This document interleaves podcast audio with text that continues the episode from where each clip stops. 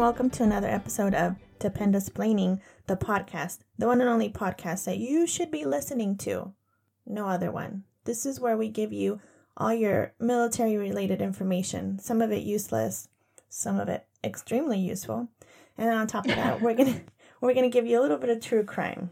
Yes? Yes. Yes. I am Veronica. And I am Jen. Welcome, everybody. Jen, how's it going? Um, you know, it's 2021. What? Where did that come from? It came it came very fast, didn't it?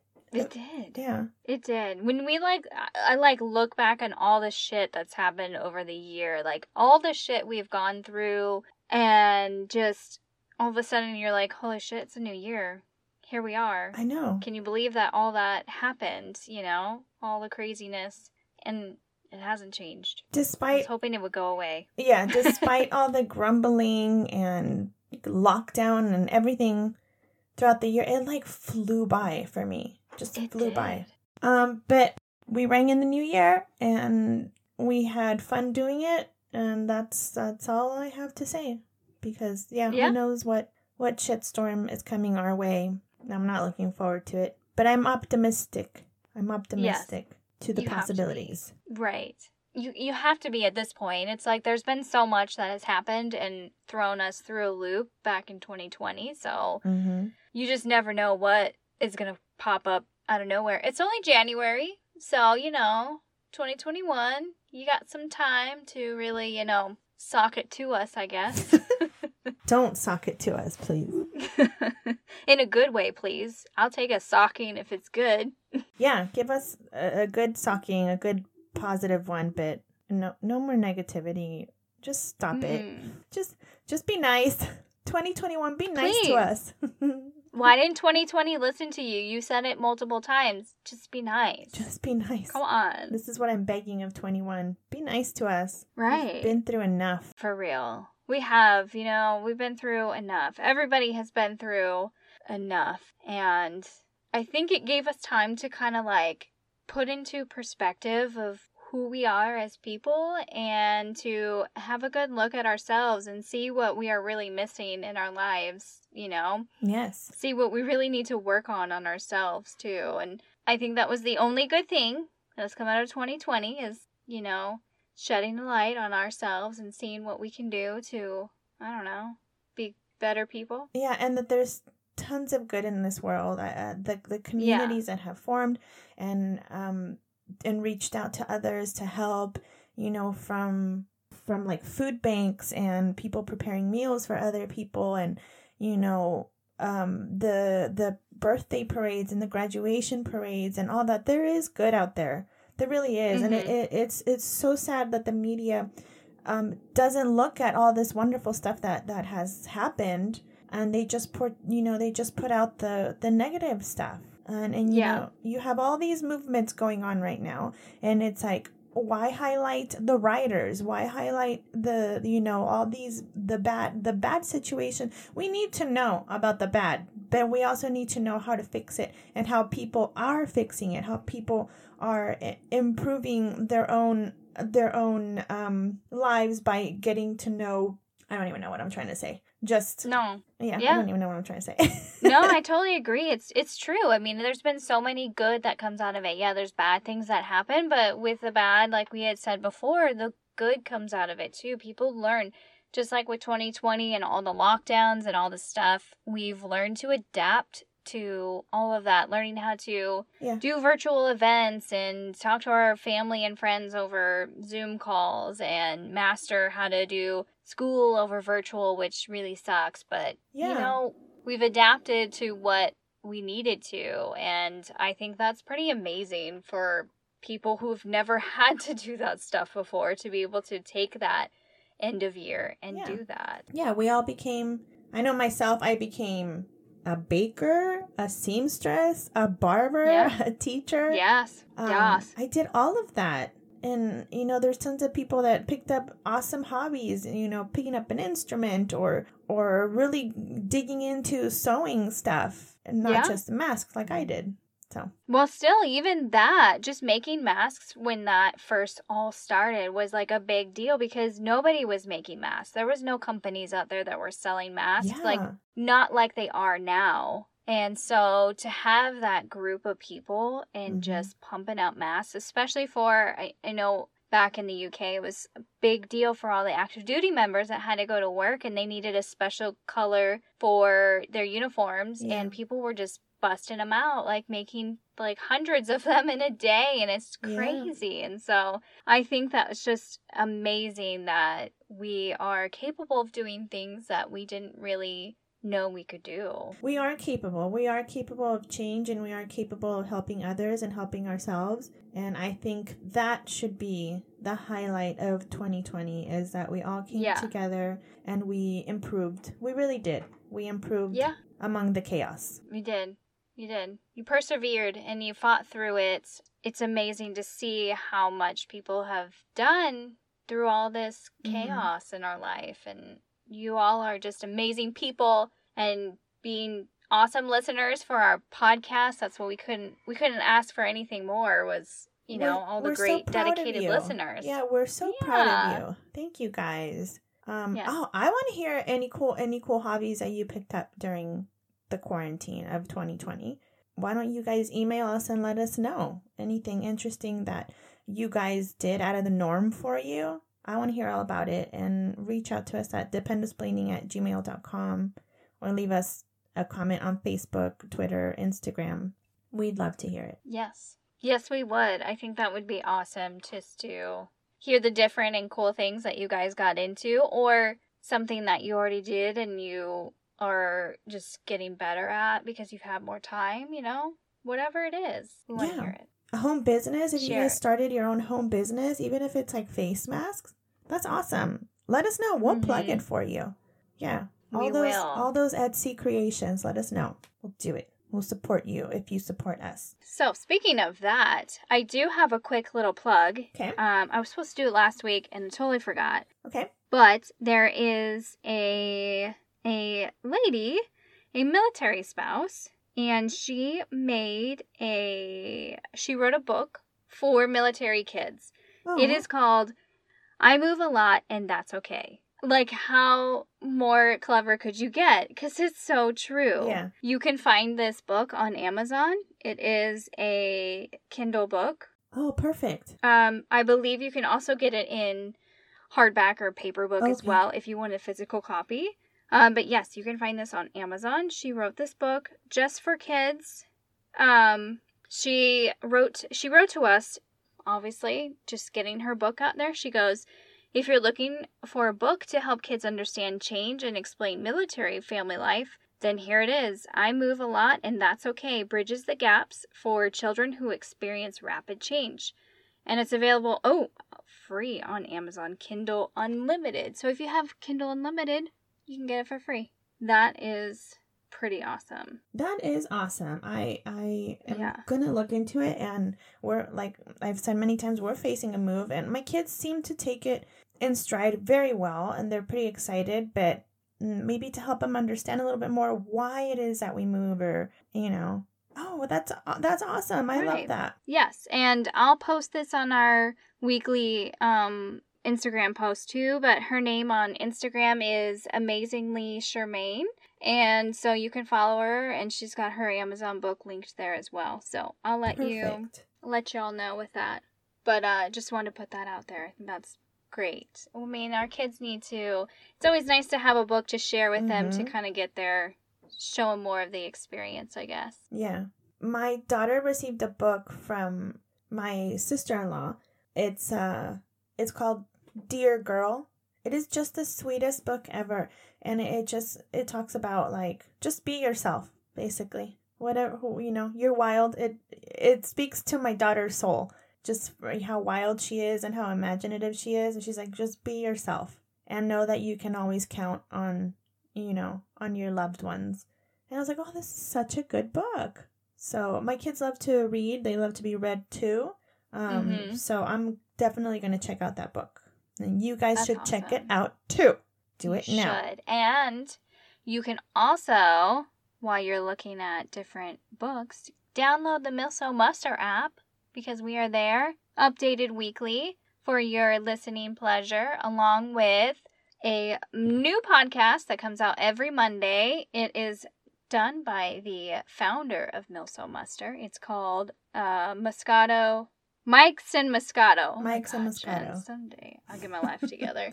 Oh, but just another new podcast on the awesome Milso Muster app. If you subscribe monthly for 99 you will get all that awesome information plus military content and resources everything you need right Oh, there Awesome. So, Jen, yes before we went on this rant that you edited out, we can uh we were talking about stuff.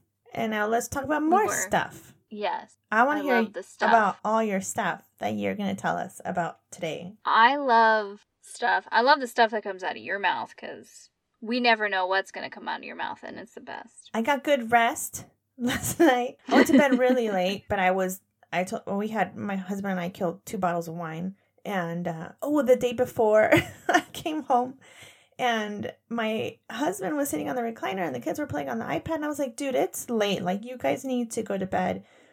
And my husband said something, and I was like, oh no, oh no, Kyle. And I yelled at my son. I was like, "Why'd you let him drink so much?" and my son was like, "What?" and so we were giggling at that. I was like, "Why'd you guys let Daddy drink so much?" And my daughter's like, "I I don't know. I don't know why." And I was like, "Great. Now he's drunk. Now we have to deal with him. I'm gonna have to sleep with him." And he's so loud.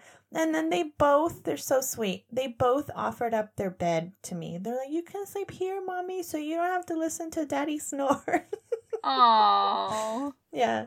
But um so yesterday him and I killed two bottles of wine together and and I was like, I feel good. Let's go to bed. Let's go to sleep. and I slept through the night and it was great. Then I woke up and it was like seven fifteen. I was like, Oh, it's it is time to get up, Veronica. i'm proud of you Thank you. I'm proud of myself proud of you. too. they have i mean everybody's coming out with hard seltzers lately so we've been drink we've For had reals? the corona flavored hard seltzers which are delicious Okay. white claw like this whole thing started with fucking white claw and i White was just like yeah. for the last like couple years i was like oh my god i want white claw but we're in the uk and nobody brings white claw to the uk so it's like i want to know what this is all about Right, right, right. I had Trulies and they were delicious. That was my first hard seltzer. Then I finally got White Claw. White Claw was sent over here by mistake. Like they don't usually carry it, but um, it was sent here by mistake.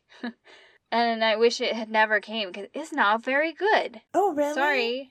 Yeah, So I like Truly's better? yeah, I find the Trulies are Oh. better, but then I had the Corona hard seltzers, and those are Oh. really good. That's They're impressive. delicious. They have just the right amount of flavor, and uh, I, I don't know, they're really good. But then we've discovered uh, Natural Light makes hard seltzers as well. Oh, I saw Bud Light came out with one. Bud Light, I haven't tried those. Those haven't been at the BX yet, Mhm. so we haven't been able to get those. But Natty Light has hard seltzers, and they are pretty good. Natty Light, bad. you know, the cheap keg at the grocery store. That's what you would buy at a party. Yes. How funny. Exactly. So they're pretty good. And then we also found Truly makes hard seltzer lemonade.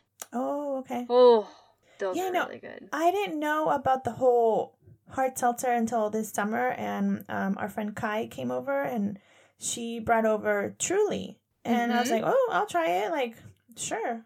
And I was like, I like um, I like the uh, light, the lightness to it. So I was like, okay, Yes. I like this. So I haven't tried any of the other ones, but I did see uh, at the shopette they have the Bud Light ones. So I'll have to go check Oh, out the. Corona one. Yeah, I'm not a fan of Corona, the virus or the beer. So Right. I, don't, I don't know how I'm gonna feel about the hard seltzer. Yeah. So the hard seltzer, like it doesn't taste anything like beer. It's honestly, it's like the Trulies, but Mhm. I feel like they have a little bit more flavor to them. Sometimes I think some of the Trulies are a little bit more bland than I want them to be. I don't mind that. It's it's very much like the Lacroix. I I, I Yes. like those. I really yeah, like that's those. Um, exactly. yeah, that's Yeah. it. That's exactly it, and that's like what. You know, and you're you're drinking water. So I'm just I feel so healthy all the time because I'm like I'm staying hydrated Yeah. while I'm drinking. I'm having a good time, but I'm Yeah. hydrated. I'm just this is great. My It's great. kids love my kids also love the LaCroix and I'd rather give them that than like a Coke. We don't really Yes. drink Coke or Pepsi or that Yep. type of drink. Soft drinks. We don't have those kind of soft drinks in the house. But like the past couple of weeks we've had them because of the holidays and so Kyle and I have been mixing it with whiskey. Mm-hmm. And yes, that's good and too. so like every now and then I'll give my kids like a few ounces of Coke and they're like, Coke! It's like you guys have tasted the promised land because I Mhm. love I love Pepsi. I'm a Pepsi fan. But hmm Coke is good too, I guess. I know it's all good, especially when you haven't had it for a really long time. Yeah. um, yeah. We do we do the the seltzer water for the kids too. The the Lacroix because they are obviously it's water and a little bit Yeah. flavoring, so you can't They're go wrong just with so that. expensive. I know. Make it Ah. cheaper. For a drink that has hardly any flavor in it, you think it'd be a little bit cheaper. right? Yeah. It's fucking bubbly water, guys. Yeah. Come on. Yeah. Tone it down, the price, not the flavor. Then it'd just be water.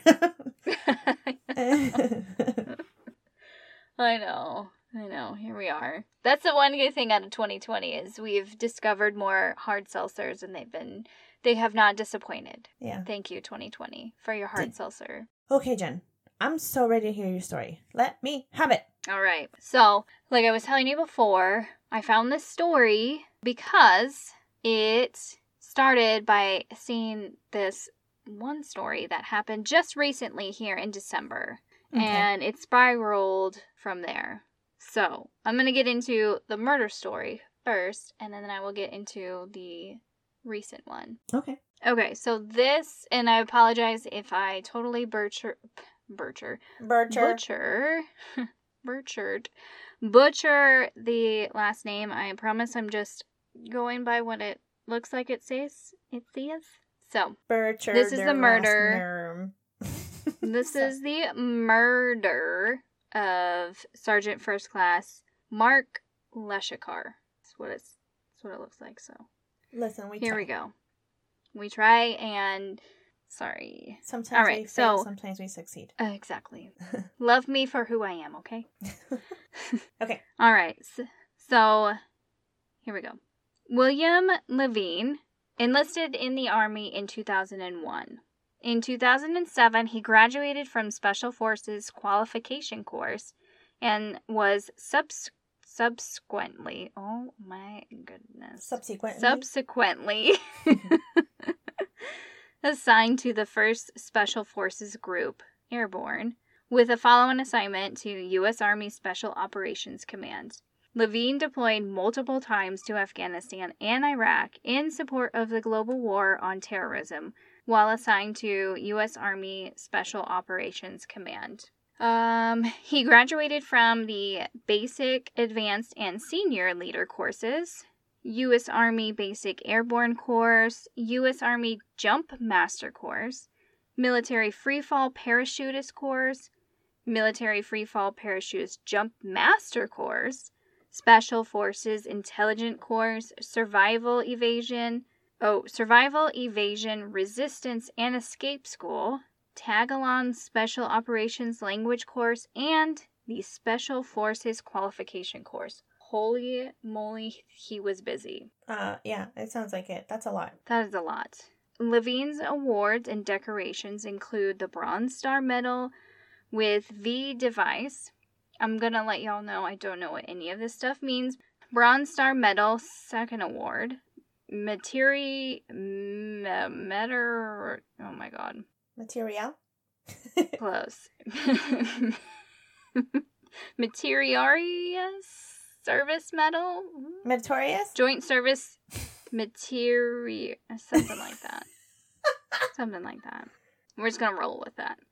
Joint Service uh, Commendation Medal, Army Commendation Medal, second award, Army Achievement Medal, third award, Joint Service Achievement Medal, Army Good Conduct Medal, National Defense Service Medal, Afghanistan Campaign Medal, two campaign stars, Mm-hmm. Iraq Campaign Medal, Inherent Resolve Campaign Medal, Global War on Terrorism Ex- Expeditionary Medal, Global War on Terrorism Service Medal, Non Commissioned Officer Professional Development Ribbon, Army Service Ribbon, Overseas Service Ribbon, NATO Medal, Army Special Forces Tab, Combat Infantry Badge, Combat Action Badge, Basic Parachutist Badge, and the Mastery Military Freefall Parachutist Badge. Those are all his awards he earned Super accomplished. his military career. Yes, that's Okay. a lot. So that's kind of a background on William Levine. Highly decorated. Okay. Yes. So, Sergeant First Class, Sergeant First Class Mark Leshikar was 33, who was 33, of the Army's 19th Special Forces Group, was born in Elko, Nevada. Oh, I've been there. Oh, really? Mhm. I've never even back. heard of that. It's like on the border of Idaho and Nevada. Oh, Yeah. very cool. Mhm. I've ne- honestly, yeah, never heard of it. But I think I stopped there to eat at a Denny's or something. oh, I mean, you can't Yeah. go wrong with Denny's, right? Nope. They're everywhere. So, Mr. Leshikar. So, in his before he joined the army, according to his mom, she says, um, fueled by events that transpired on September 11th, 2001, Leshikar was a senior in high school when he asked his mother to sign a special consent form that would allow Leshikar at the age of 17 to join the U.S. Air Force. All right, so he was a member of the Air Force Honor Guard, and he completed a three year tour of duty while stationed at Keesler Air Force Base in Biloxi, Mississippi. In January 2009, Leshikar volunteered again for military service, only this time he had his eyes set on becoming a Green Beret, which is in the Army Oh, okay. he enjoyed his time in the Air Force Honor Guard, but it wasn't what he really wanted to do. Okay. It wasn't what he really wanted to be a part of. Okay. But at least he tried, right? He entered the Army as a combat engineer and he completed basic and advanced individual training at Fort Sill in, O- in Oklahoma. Leshikar joined the 19th Special uh, Special Forces Group as a non-Special Forces qualified soldier in June of 2009. In addition to several achievement and commendation medals, Leshikar's awards and decorations include amongst many others, the Bronze Star Medal, the National Defense Service Medal, and the Global War on Terror Terrorism Medal. So he also was pretty well decorated. Okay. Nearly three years later, in May of 2012, Leshikar completed the Special Forces qualification course. And in three more years, Leshikar would embark on his first tour of duty outside the country with a deployment to Afghanistan in 2015. Leshikar would deploy again to. Ooh, I'm probably going to butcher, butcher this bad. Uh, Tajikistan. That sounds right. We're gonna go with that. We're gonna go with that. In 2017, in support of Operation Enduring Freedom. So he, as well, was also deployed quite a bit Mhm. too. All right. So how do these two come together? Well, William Levine and Sergeant First Class Mark Leshikar were best of friends. Leshikar was a member of the 19th Special Forces Group. So it says he suffered from a traumatic brain injury due to an improvised explosive device detonating near him, which was why he was then assigned to a desk job at Fort Bragg. And this is where he met with he met Levine and became such good friends.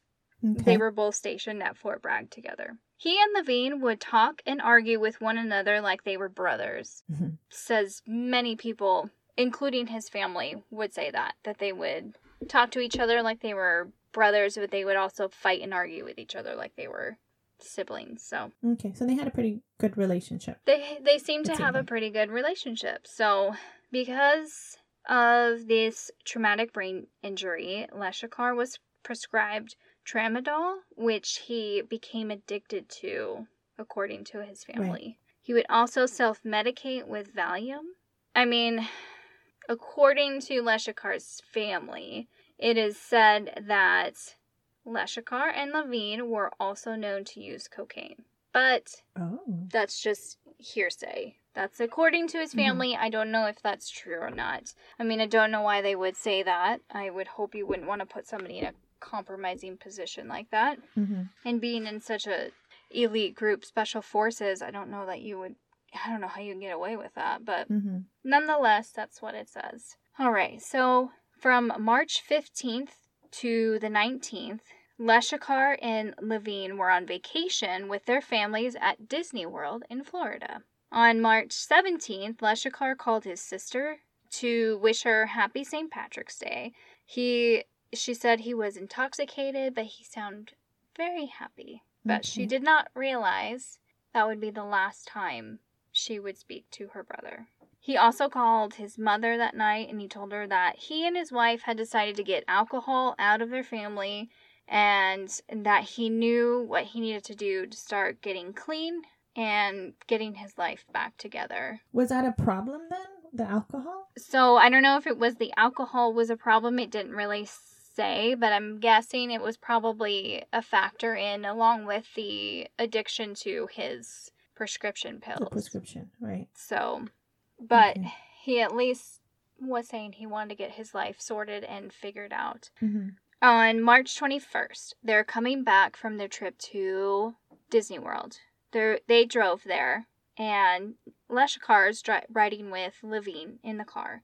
And according to Levine, Leshikar is getting acting really irrational and paranoid, claiming that he believes that somebody was following them and was listening in on their conversations Okay. and just acting like really just crazy Mm-hmm. according to Levine. So on the afternoon of March 21st, they arrive back at Leshikar's home. He drops him off at his home in Fayetteville.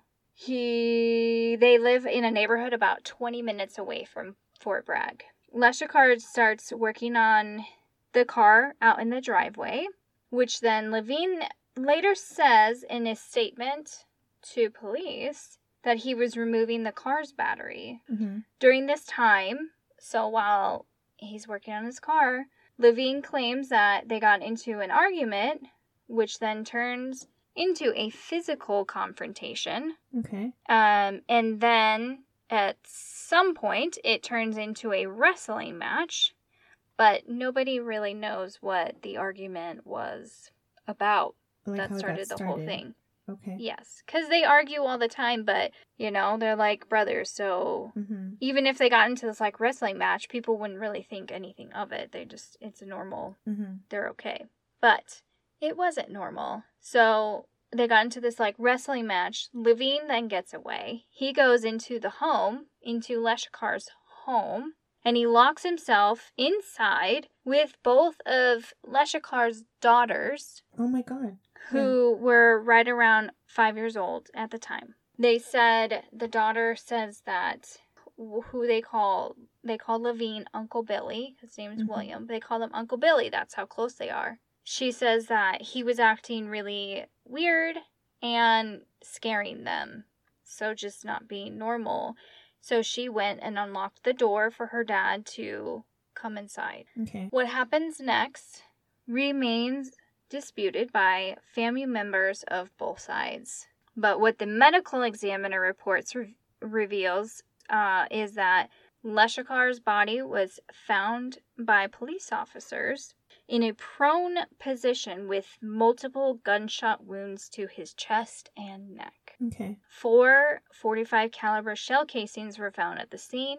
Three of the four gunshots struck Leshikar, um, one penetrating his neck and lodged in his back. Another struck him in his right side. The third was a superficial grazing wound across the left of his neck, and the bullet arching at a 45 degree downward angle, passing from back to front. So while he was down, he was still shooting him. Okay. what it seems like. At least that's what, according to the medical examiner's report, that's what they found. Mm-hmm. Bullet fragments were present underneath the carpet as well as in the kitchen and living room areas of the house. Additional abrasions were found on his left hand and both knees. Mm-hmm. And of course, a toxicology report found trace amounts of tramadol and Valium in Leshikar's system. And we all, I mean, we already know that he was taking that stuff. So Levine makes a statement to police. So, according to him, Leshikar had attacked him with a screwdriver. So, he's claiming his friend comes at him with a screwdriver. And it states that first, though, Lavigne alleged that Leshikar had killed himself, so took a gun on himself. But then Oh, he changed his account to what he's now saying happened. But so what he's saying is that he is claiming that they got into this argument and then Leshikar comes at him with a screwdriver. It never really states if he is saying that he did actually shoot him with a gun though. It never actually states that. He the only thing I ever read was that he claims that he was being attacked by Leshikar with a screwdriver. He's claiming that he was attacked with a screwdriver after he ran into the house. So like they had their scuffle, they had their little wrestling match. He Okay. get, runs inside. Then he's claiming that when Leshikar does come inside, he's a, he's coming at him with a screwdriver. Okay. But when Leshikar's body was rolled over during the examine Mm-hmm. at the house, there was no screwdriver found. Okay. Nowhere near. Not on his body, not underneath him, not in his hand, nothing. Nowhere. Okay. Also, Lavigne never stated or implied that he moved the screwdriver or any weapon. Right. Where is the So, like, screwdriver? Exactly. So, like, what he's claiming can't be true because y- Sure. there's just nothing there. There's no screwdriver, and you're not even telling anyone that it was moved or it was put somewhere else. So, Mm-hmm. so um, another inconsistency was noted when Lavigne told officials Leshikar was acting in a menacing manner, but he could not see Leshikar's hands, which appears to contradict his statement that he saw Leshikar brandishing a screwdriver. Right. So it's like right there already. Again, you're Yeah. contradicting yourself. Yeah. It's not like the screwdriver was floating around him. no. Where is Yeah. the screwdriver? Yes. So Leshikar's death remains in conflict. Special Forces Command decided he died in the line of duty, What? while the local sheriff's office ruled his death a justifiable homicide. Homicide. All while Lavigne continued to work with Delta Force. I'm sorry. What? Mm-hmm. Yeah. In the line of fire? But they found him in his home. How can they say they that he was in the line of fire? This is what has this is what baffled me so much, Veronica, because I could not get and unless I just didn't dig deep enough, I don't know, but I could not find where they were able to just justify it as dying in the line of duty because that doesn't make any sense. He got Right. murdered in his home where his children saw. His daughter saw the life run out of her own father. She Oh saw it. She was only five, but she saw it. Oh my gosh. And they still ruled it as he died in the line of duty. How do you die in the line of duty at your own home? Is it because he died at the hands of his own friend who was also Right, like- active duty? Now, did now, But how would you allow that? now didn't you say that they had said that he killed that he had said Lavigne said he killed himself as well? Yeah, so uh, Lavigne tried to, at first, tell officers that Leshikar killed himself in the beginning. They tried to say that he took the gun on him, his own self, trying to claim that it was because he's, you know, his mental state. He has a Mhm. traumatic brain injury, he's taking this medication, all this stuff, you know? But Sure. then he changed his story. Same day, didn't even like, it wasn't even that long. Same day, he changed his story to. It, it wouldn't even have been believable because he was riddled with bullets. Like, how is one Yeah. going to do that to themselves? Exactly. You can't. I mean, I, I don't really hear of anyone shooting themselves multiple, Multiple times. times. Yeah. Yeah. That doesn't make Uh, any sense. None of this Yeah. makes any sense. No. No, this is what made me so angry when I saw this. I was Well, like, well, I have to do this story sense. now. yeah. So, the story sparked my interest when I was looking at another Green Beret murder Mm-hmm. this this um, article popped up and it was because on december 2nd of 2020 Master Sergeant William Lavigne and Timothy Dumas, who was a veteran, were Mhm. found dead at a training site on Fort Bragg, North Carolina. Okay. The case was being investigated as a homicide. okay. Now, I don't know if everyone has seen that, but I remember seeing articles pop up about that just like the next day that these two men were found in a training field dead. Mhm. And so when that article popped up again, when I was looking for the story, I was like, what the heck? I was like, what? I was like, that's really, that sounds really fishy. Right. Well, it turns out that article that popped up about William Lavigne Mhm. found dead in the training site, it was actually the it's the story, the actual story of that article was this story on Leshikar because it was like it's basically, I mean, they claim it's open shut case, it's done, it's closed Mhm. but that's where this came from that Lavigne had was accused of this murder and then he never even got charged with it at all. Sure. And now we'll never know because something happened to him and this other man. Um it was just what sounds really weird about their death just recently was that both these men uh, William Lavigne and Army veteran Til- uh, Timothy Dumas were supposed to appear in court in unrelated cases, just like really soon. So Lavigne was supposed to appear in court at the Cumberland County District Court on January 15th for a February 17th hit and run charge, according to court documents, along with what I also read.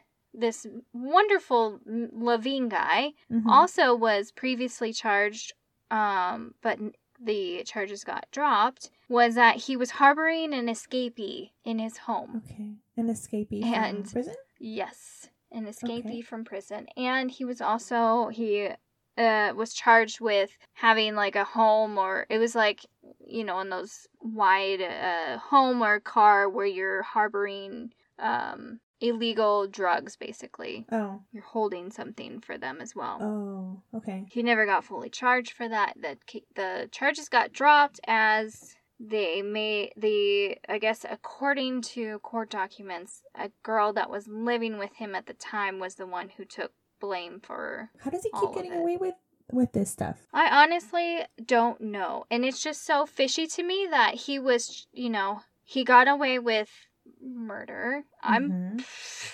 I'm gonna say he killed him. Like I don't know. Like that's just my opinion. What's the other solution? What's the other solution to it? He didn't kill himself. No, there's no way he killed himself. And it just the- is like weird. And His daughter was there the whole time. His daughter was there. So how can you just put it on a death certificate as died in the line of duty? Like Mhm. that is so I just feel like that's so disrespectful for him to be known a cause of death as that. And it just like it's just so weird to me that this guy then now it shows up dead just this past December Mhm. you know, uh, just before he has a court, uh, his uh, For the hit hit and court run. appearance.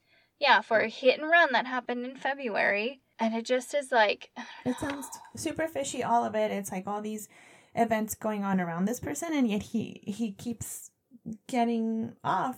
But He now keeps getting something away. Caught up, caught up to him. yeah. See, that's what I'm Hmm. kind of thinking. So I read somewhere just recently that they're trying to say because apparently he was found with multiple gunshot wounds um, to himself. So they're saying that he was shot by some unknown people. I don't know Okay. I Hmm. don't know if I can believe that. I just don't understand. I just seem so fishy that you got away with this murder in 2018, I think it was, and then just 2 years later, you're still getting in trouble and and then all of a sudden Yeah. I mean, I hate to sound so insensitive about death, but come on. Like, I don't know. yeah, yeah. Well, That's just weird. Be, there'll be a little bit more that comes out. Uh, like I hope so. Further investigation. I hope so. Like what it was, and then it'll open up the floodgates to everything else that happened. right. That's, That's what I'm hoping for. I'm really hoping that they do have more an investigation on his death because it just seems such a weird to, to be found dead uh, on Fort Bragg at your in your training field. Just Yeah, I don't It know. it's just all very, very fishy. It With sounds- no witnesses, yeah, it's all really fishy. So I'm really curious to know Somebody knows If they ever find out- it. what happened. Yeah, exactly. I just That's feel like that's what's been going on this whole time is that something's been they're hiding something, you know? It just how do you just let Mhm. somebody in the army get away with murder? I don't get it. Well, Jen. Yeah. Just blew my From all the sto- from all the stories we have read on this podcast, it's like the military is very hush hush about so much. mm-hmm. Very, very fishy. Very. Yes. Yep. So that is the murder of Mark Leshikar. Again, hopefully I say that correctly enough because We try. we try. yeah. Oh, that's crazy, Jen. yeah. Weird. Okay. Just weird. Well, I have something more lighthearted for us. It's entertainment. It's not anything informative. It's useless information that I think we would all get a few giggles out of. I Yes. like it. So the other day, Kyle and I were having a discussion about um, things we see in movies, and we're like, that would never happen. so I, my background, um, I have um, dental assisting in my background, right? So I, I did it for many, many years, and when I see stuff that has dental in movies, and I'm like. That's not how you do it. That's not what would happen. That's the wrong tool. and it cracks me up every time. So I was like, it got me thinking. I was like, well, they did this in the military all the time, right? You know, you watch all these movies that are are war movies and military movies and so stuff like that. Anyways, Very um, much so. Very much so. Yes.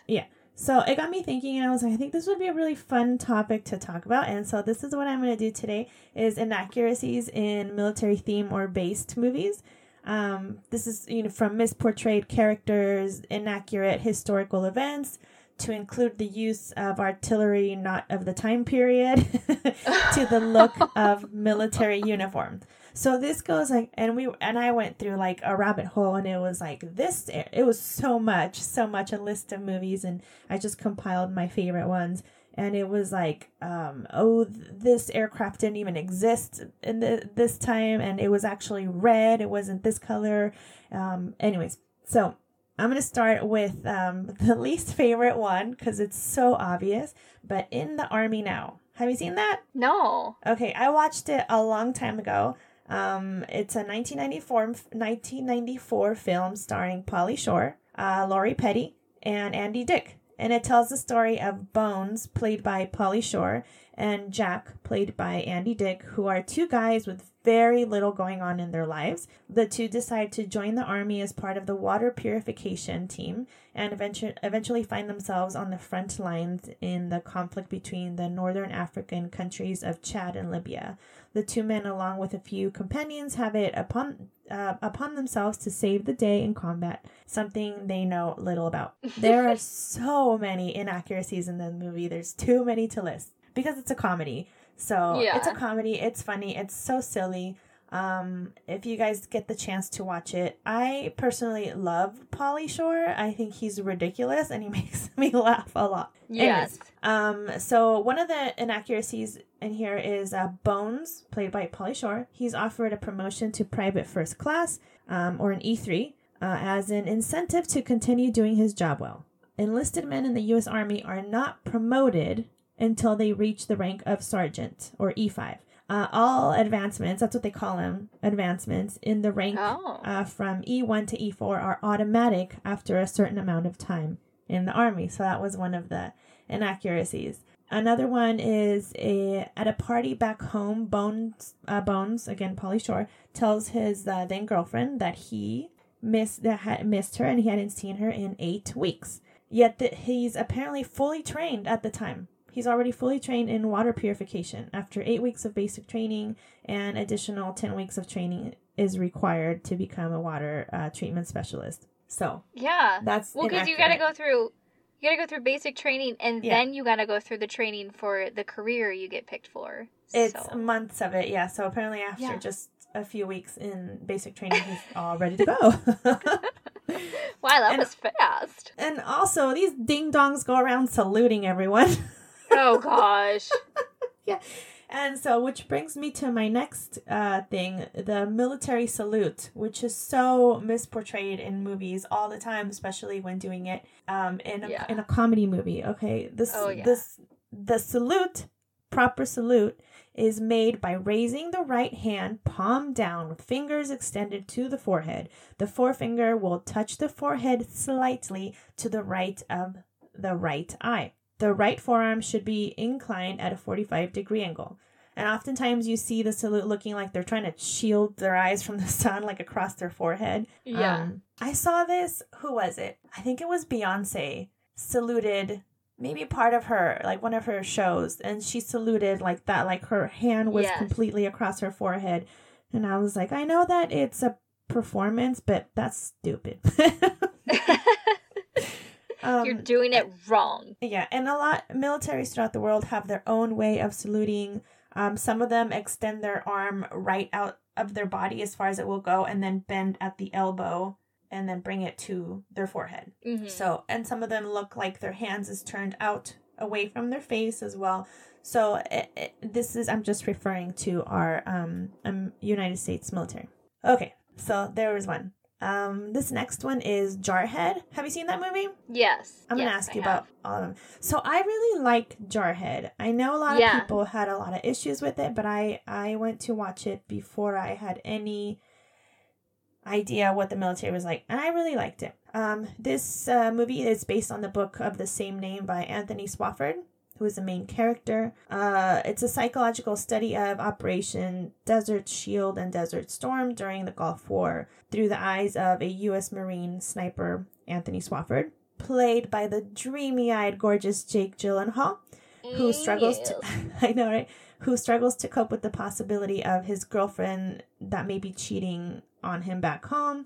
He enlists in the Marines in the late 80s and after 175 days of boredom, adrenaline, heat, worry about his girlfriend finding someone else and losing it in a nearly killing killing nearly killing his uh, mate demotions, latrine cleaning, faulty gas masks, and desert football games. Um, so this is all that happens in there. Um, in less than five days, it's over, but not before Swaff Swofford sees burned bodies, flaming oil, and an oil-drenched horse, and maybe a chance at killing it. So this is kind of the plot of the movie. So basically, they're just really bored, you know, out in Desert Storm. This was a very short war, I guess, during the late 80s. And so not a lot of people that were deployed saw combat. And I think this is basically the plot of the movie. Um, Mhm. So one of the inconsistencies here is um, Swofford, Jake Gyllenhaal's character. His uh, rifle points towards Troy, one of the other characters' face, while they're like low crawling towards the Iraqi compound.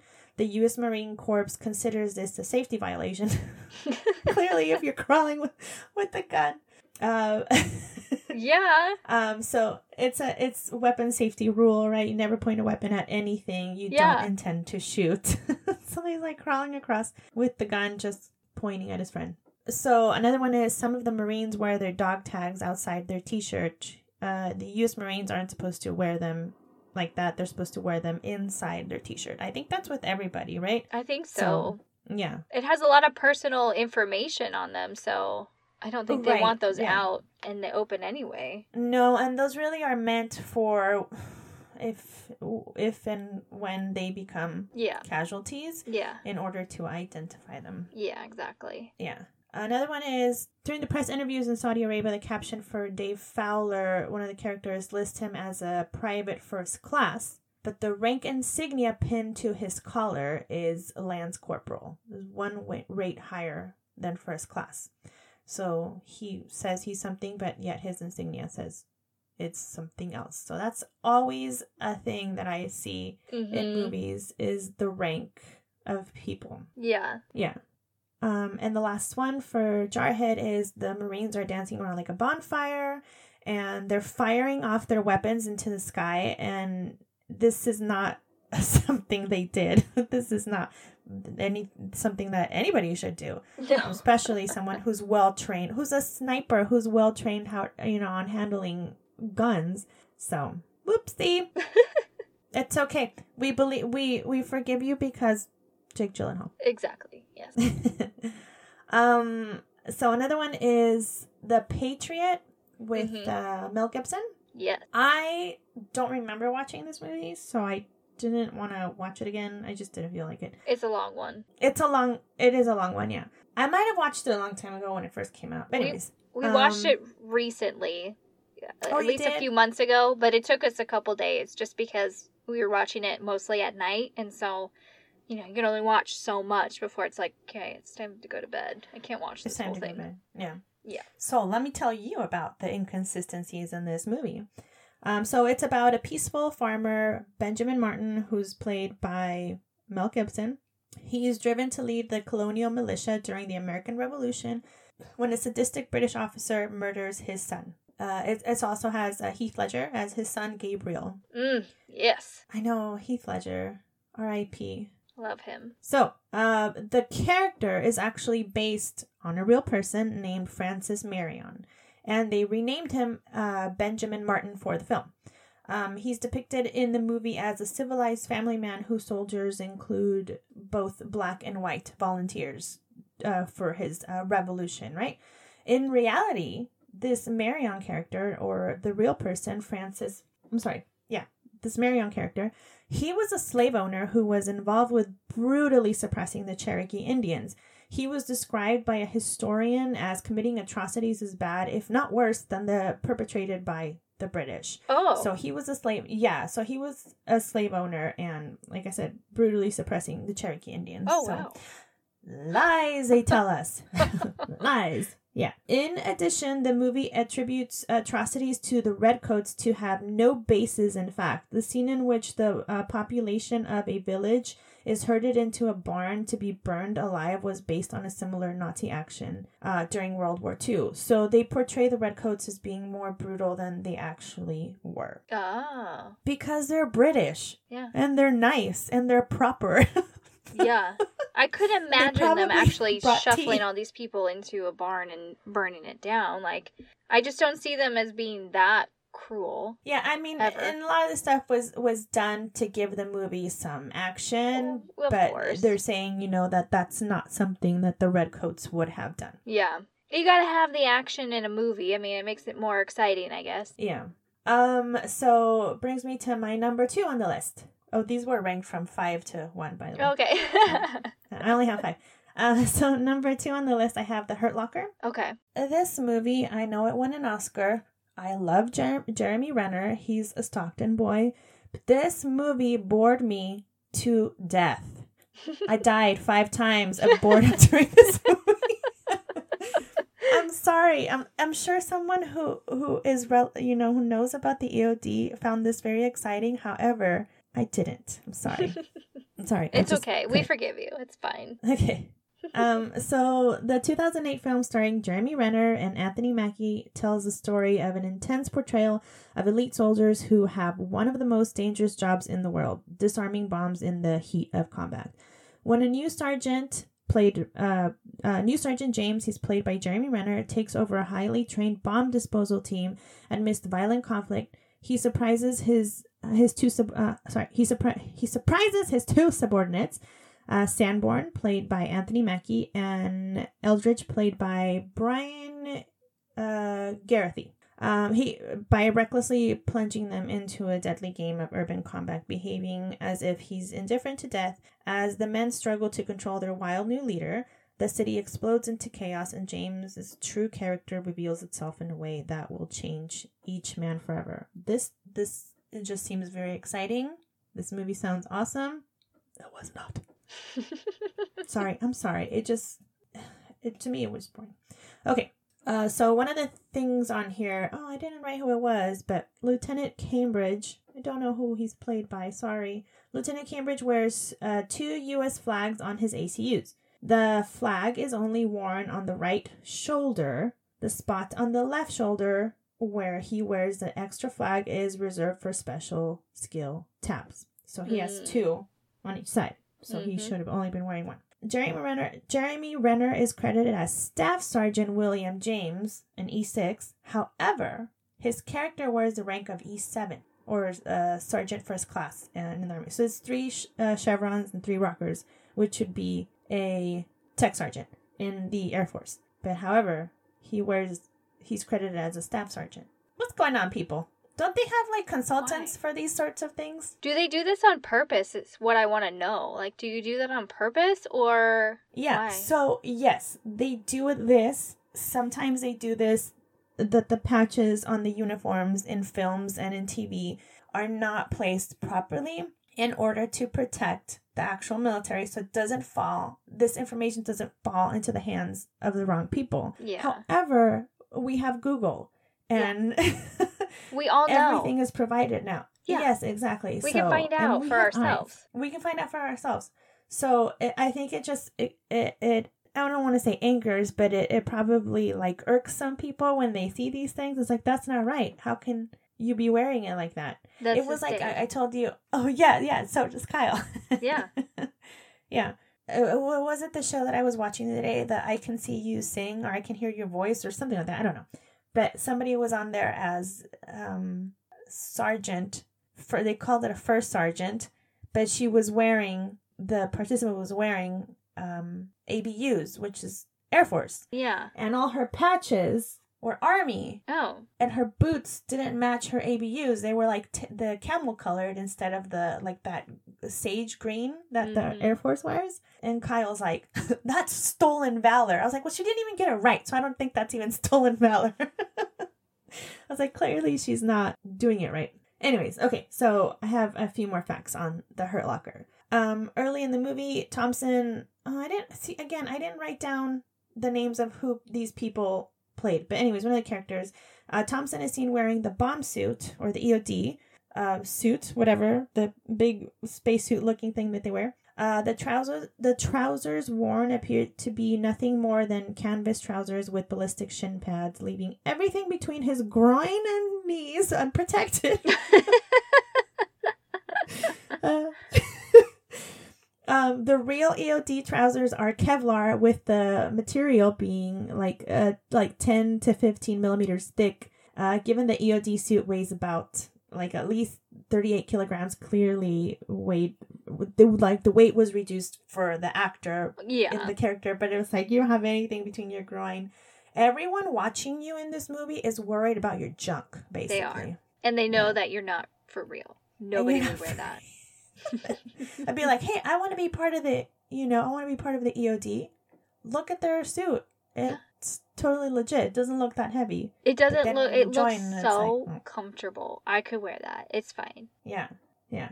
Which I can tell you, nothing to do with the EOD, but like the the fire gear that Kyle wears, that shit is heavy. Mm. Oh, I can imagine. my god. Yeah. And I wore I wore a I put it on for uh, they did like a, a thing for the spouses and they we all played this role and we all got to put on the gear. So the boots and the and the the the pants and the coat and the pack with the oxygen tank, which was empty by the way. It was so big. It was so heavy and I just like I praise all the you know men and women in the fire departments because that shit's heavy. I can't Yeah. do it. For real. Anyways, okay. Um. Okay, so in the movie, his character, the Jeremy Renner character, play supposedly had defused 170 bombs during his career, and this was seen as unbelievable since his in a typical tour of duty, it would require him to deal with around three improvised explosive devices uh, or IED a day. So that's a lot of bombs that he supposedly diffused, Yeah. and yeah. Mm-hmm. Too many. But I mean, it's too many. Um, the character was also criticized for putting the lives of his men at risk by failing to follow proper procedures. The three man squad is shown routinely operating without support in hostile environments and engaging in sniper battles in combat, while individual individuals are shown being insubordinate to superior officers. I do remember that from the movie, thinking like he's so risky and he's like putting all these people's lives in danger by um not following proper protocol and just being like fuck you i'm gonna do this That's not Yeah. realistic. yeah so yeah that was the hurt locker for anyone who wants to you know die while watching it of boredom Um, so it brings me to my next one, Jen. This one has so many, so I hope I don't bore you. Pearl Harbor. Oh my! I don't Okay. know that I've ever actually com- fully watched that movie. Okay, well, I'll give you my opinion on it. um, the 2001 film is littered with an amazing cast. I mean, amazing. You have Ben Affleck, Mhm. hottie, Josh Hartnett, Yes. super hottie, Kate Beckinsale, Yeah. hottie, Alec Baldwin, hottie at the time. And it has a smaller role by Jennifer Garner. Tons uh, Cuba Gooding Jr. is in it too, super hottie. So it has a great, beautiful cast. Yes. and it's a tale it's a tale of war and romance mixed with history. The story follows two lifelong friends and a beautiful nurse who are caught up in the horror of uh, an infamous Sunday morning in 1941. So we all know the story of Pearl Harbor, um, how Pearl Harbor in Japan, or sorry, in Hawaii was bombed by Japan in December of 1941. So Ben Affleck and Josh Hartnett are best friends, and they're you know they fly airplanes, blah blah blah. Um, Kate Beckinsale is a nurse, and she is in love with Ben Affleck, and then Ben Affleck goes off, you know, to war, and Josh, her and Josh Hartnett end up making a baby. Anyways, it's a it's a super cheesy movie, like beyond cheesy. You have to watch it. It makes me really mad because spoiler alert, she cheats on Ben Affleck because she thinks that he's dead. He wasn't Mm. dead, and there was not very much time to mourn him. And then she has an affair with Josh Hartnett, which I don't blame her. He's hot. She's mourning. She's in mourning by helping her grief by being on Josh Hartnett's dick. Yeah. Well, he dies. Oh, Right? he dies. Anyways, jeez. um, so I'm sorry.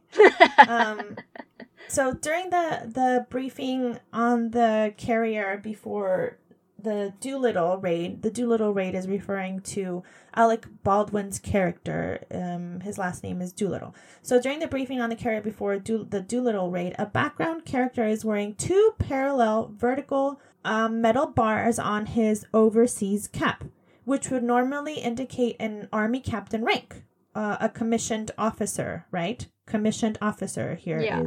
the operative. word. Uh, except the bars are gold when they should be silver. Right. On top of that, Jen, on top of that, he's wearing a sergeant stripe, which is a non commissioned officer or enlisted rank. He can't be both. What? It can't be both. Did he steal that from somebody else? Like, what? Yeah. You can't be both. It can't be an officer and enlisted. You gotta No. pick one. And it's not like he's in transition. I know. Those ones Oh my gosh. Yeah. Um, so here's another one. Josh Hartnett makes uh, wild, overly and dramatic control inputs on the P40's joystick. This is a, a plane, by the way. In so we've all seen this in movies, right? So it's like in reality, um, you don't do that. the control inputs on high performance aircraft rarely exceed an inch and it is often just gentle pressure. And so, like I said, we've all seen this in movies where like people are driving and they're like exaggerating the movements of the steering wheel, be like, this bitch is all Yeah. over the place on the road. it's like, how are you driving like that? Um, so same thing with the the joystick on the aircraft that he's flying. I'm sure it got a lot of giggles from a lot of pilots. I wouldn't have noticed because it's an aircraft and I don't fly airplanes. I wouldn't have known, but yeah, probably a lot of people are probably like, he'd be dead by now. You're dead. Yeah. Uh, so it would have been virtually impossible for Ben Affleck's character to have served with the RAF. So in the movie, he is appointed by somebody to go fly with the Royal Air Force, which at the time the United States was neutral to what was going on in uh, in Europe and the Pacific. They were neutral. Well, at this time, nothing was happening in the Pacific. It was just you know what was happening in Europe. Um, so him being appointed to go fly with the Royal Air Force would not have happened. Um, he would have had to resign his commission and work out how to get through a war zone as a civilian to end up flying um, the Spitfires in Europe. Somehow, he repeats the feat in reverse and turning back up at Pearl Harbor with his rank restored. it's very unlikely, especially when the U.S., like I said, was neutral. Ow! I hit my hand on the door. Sorry. I talk with my hands and I'm like swinging them around. okay. Um, like I said, the USA was neutral and uh, very hostile to the idea of its servicemen flying with other, uh, other uh, in combat, others in combat, and he more than likely would have been court-martialed so. Oh my gosh. Yeah. So huh. he's able to go fly with the Royal Air Force because supposedly he was appointed to go fly them, you know, with the Spitfires, and yeah. then he comes back to Pearl Harbor and he's like, "Look at look who's back, bitches! I'm still flying for you guys." So that would have been a big no-no. Lies, they tell us. Lies. Okay, so um, there's another scene where President Roosevelt is expressing his dismay with the Americans not doing more to aid the Allies in Europe. He mentions that the U.S. needs to send more tanks to Britain and Russia to provide aid. So at this point in time, in early 1941, Russia was still an ally of Nazi Germany. They didn't start fighting on the side of the Allies until after the invasion of the Soviet Union in June 1941 and were not considered part of the Allies until January 1942. So the attack on Pearl Harbor happened in December of 1941. So Russia was still working with the Nazis, and then they switched teams in June of 1941, so six months later, right? And then they weren't considered allies until 1942, January 1942, so over a year later. Mm-hmm. So this is for you history buffs that like history, World War II history. I like it, so I don't know. Maybe it's just appealing to me. Um, so here's another one that I found super interesting. Um, the movie depicted the Arizona. This is a ship we've all, um, if you've ever been to Honolulu to Pearl Harbor, this is the ship that's currently underwater leaking oil, and you could see that. So the movie depicted the Arizona getting bombed right at the onset of the attack, and the Oklahoma capsizing towards the end of the attack. Uh, the the Oklahoma was actually hit early and capsized within about 12 minutes of the onset of the attack, and the catastrophic bomb hit on the Arizona took place shortly after the Oklahoma capsized. So it, they just got it in reverse. And actually, this one I found uh, interesting as well. Several shots show that the Oklahoma to have capsized at 180 degrees, so completely flipped over with her keel straight up, right?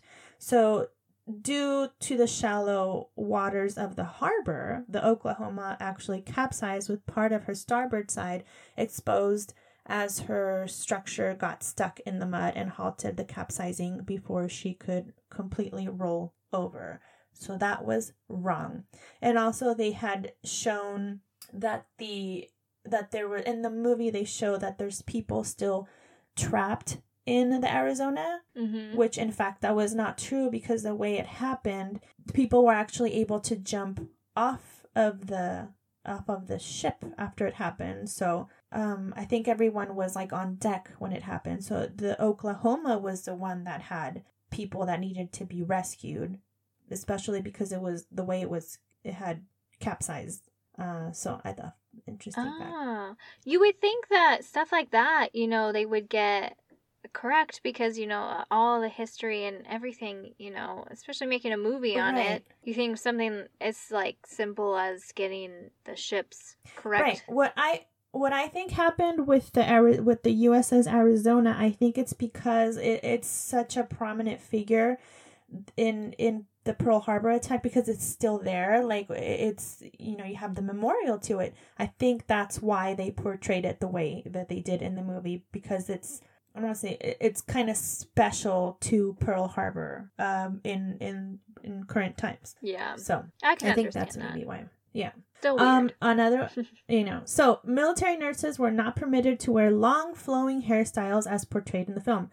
While in uniform, including their whites, the length permitted was just above their collars. So you see this in the nurses running around um, the hospitals they have beautiful hair of that time era and they look gorgeous and yes. it adds movie value but it was actually not a real thing um, also the nurses are wearing far too much makeup when on duty um, bright bright red lipstick eyeliner mascara and blusher yeah. um, you know perfectly applied and look gorgeous model picture ready military medical nurses are allowed subtle skin tone makeup, and surgical nurses are not allowed makeup at all. It's always been that way, right back to the 1890s when the British Army first hired nurses.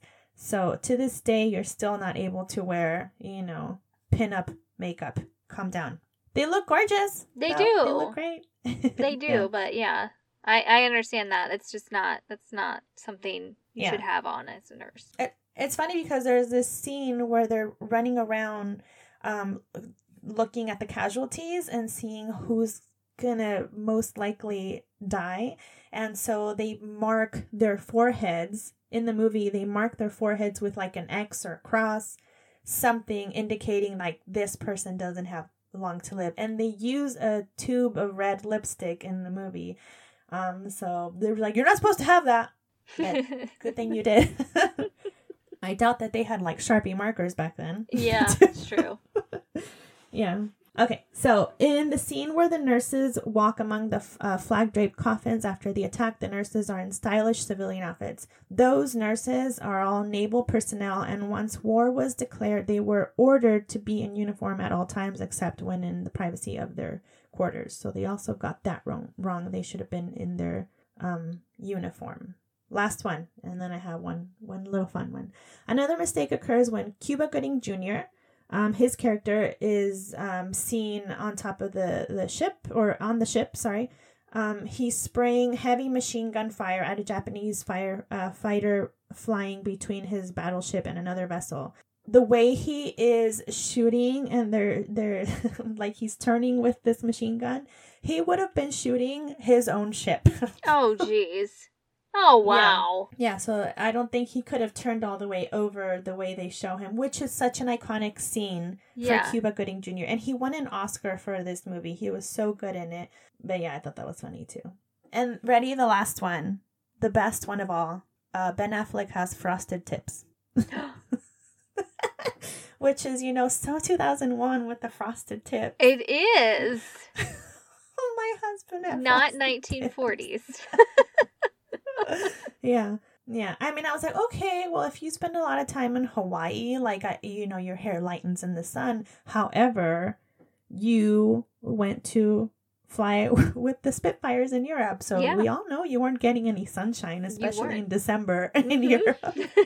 Where'd you get them frosted tips ben affleck? Yeah. So that is my um oh what did i do? That is my fun fun facts for you guys. I just thought it'd be kind of funny to discuss some of these. There's so many. There's so many military movies out there that oh yeah. get so many things wrong. Like i said the uniform they carry the wrong gun for the time period or yeah. Yeah. I think we're all in mutual agreement too that when we watch a any kind of movie or show that has any military reference to it, our spouses, our active duty spouses, or just military spouses themselves are like, "Oh, Yeah. that's not right. Oh, that would That never would be never okay." happen. And yeah we all we all get it. We all we all hear that, huh? Same Yeah. thing. Yeah. yeah yeah yeah it's funny It's funny. And then you start as, you know, even if you're not in the military, you know, I start picking things up too. So yeah, like you said too, I see Mhm. I see these things as well now too. I don't see everything, but I see things that I recognize and I'm like, that's not correct. That wouldn't Yeah. happen. i know uh anyways That was fun. So, Thank yeah, you for that. there you go That was yeah funny. you're welcome yeah I like Uh, that. I wish I would. I wish I could have had more, but there's just so much information, and I was like, I don't like. I don't want to bore people with all these funny mistakes. Um, and then there's movies that just did not depict it to its its its um full potential, like um for reasons of you know keeping the the viewers uh, like um the reality of Mhm. the actual events. I think uh, Pr- Saving Private Ryan is probably one of the more accurate films depicting war. And the the Utah beach scene was was so gruesome. It was just so gruesome but it was still not what it actually was yeah. and how saturated in blood that beach was for days after it happened. So uh stuff like that. And uh and then you have movies like in the army now where just everything's crazy Go watch that movie. Go watch In the Army Now with Pauly Shore. I'll have to find that. I'll have to find it Yeah. I love Pauly Shore. really I love his movies. I used to watch those all the I- time. Every time they're on I know, TV. so do I. My kids, uh, we let them watch Encino Man, yeah. and my kids love his character on there, and they're all, we always quote him and uh, Brandon Fraser as the Yes. caveman too. He's so funny. I was like, that's such a good movie. I don't care what anybody says. I know it probably wouldn't fly this time, you know, in this time, but I like it. I think those movies are the best. Those are the what those are the movies that you want to watch over and over again. So that's what Yeah, yeah. matters. Yeah. But like stuff like that, even just like movies from like 10 years ago can be problematic nowadays. I know. It just all got to be politically correct and sometimes it just loses its comedy value. I know, right? Can't be funny anymore. yeah. You'll get canceled. You will You'll right away. canceled. You won't even finish your sentence and you'll be gone. Bye. You've been canceled for thinking it. You didn't say it, but we can tell you're thinking it. yeah, I saw it in your eyes. I saw what was coming. Canceled. Gone. Bye. Bye. Oh, Jen, before they cancel us. Let's move on to something else. all right. Well, I think that's all I have for today. That's it. I'm hungry. Yeah. I'm getting sleepy. Oh no, that's right. You gotta go to bed. I do. The week starts. The this two week break has been really nice, and now I have to get back to reality. And Mm-hmm. I'm not ready. I know. Not My ready. kids are still slotted to start school in a few days. I think on Tuesday. What's today? I don't know. But the UK is under lockdown, and they're like asking for the schools to close, and I- I'm I'm okay with it. I'm okay with them closing. I will go back to virtual learning, even though I cried every day. um, but for the sake of stopping this goddamn virus, I'm so sick of it. I'm sick of everything that's resulting from this thing. I will stay home again. I mean, we are staying home. We're we haven't been anywhere other than the grocery store. right. So, okay. Well, th- thank you so much for your story. That was so fishy. I don't even know any other word to use other than fishy. I'm very suspicious of Very all of that. suspicious. Yeah. Yeah. Yeah. It was weird. Thank you for your uh hilarious take on all the movie. What are they? Oh yeah. My brain can't think right now. Yeah, my useless um in- movie information, uh, inaccuracies in military related movies. The hilarious Military inaccuracies of movies. It's so true, but it's so funny at the same time. Yeah. I want our listeners to send us like anything that they've seen in movies that you're like that would never fly. It Yeah. doesn't have to be military related, maybe like related to your career that Yeah. you're like, "Ah, what? No, that wouldn't be. That wouldn't be a thing. You don't do that in real life."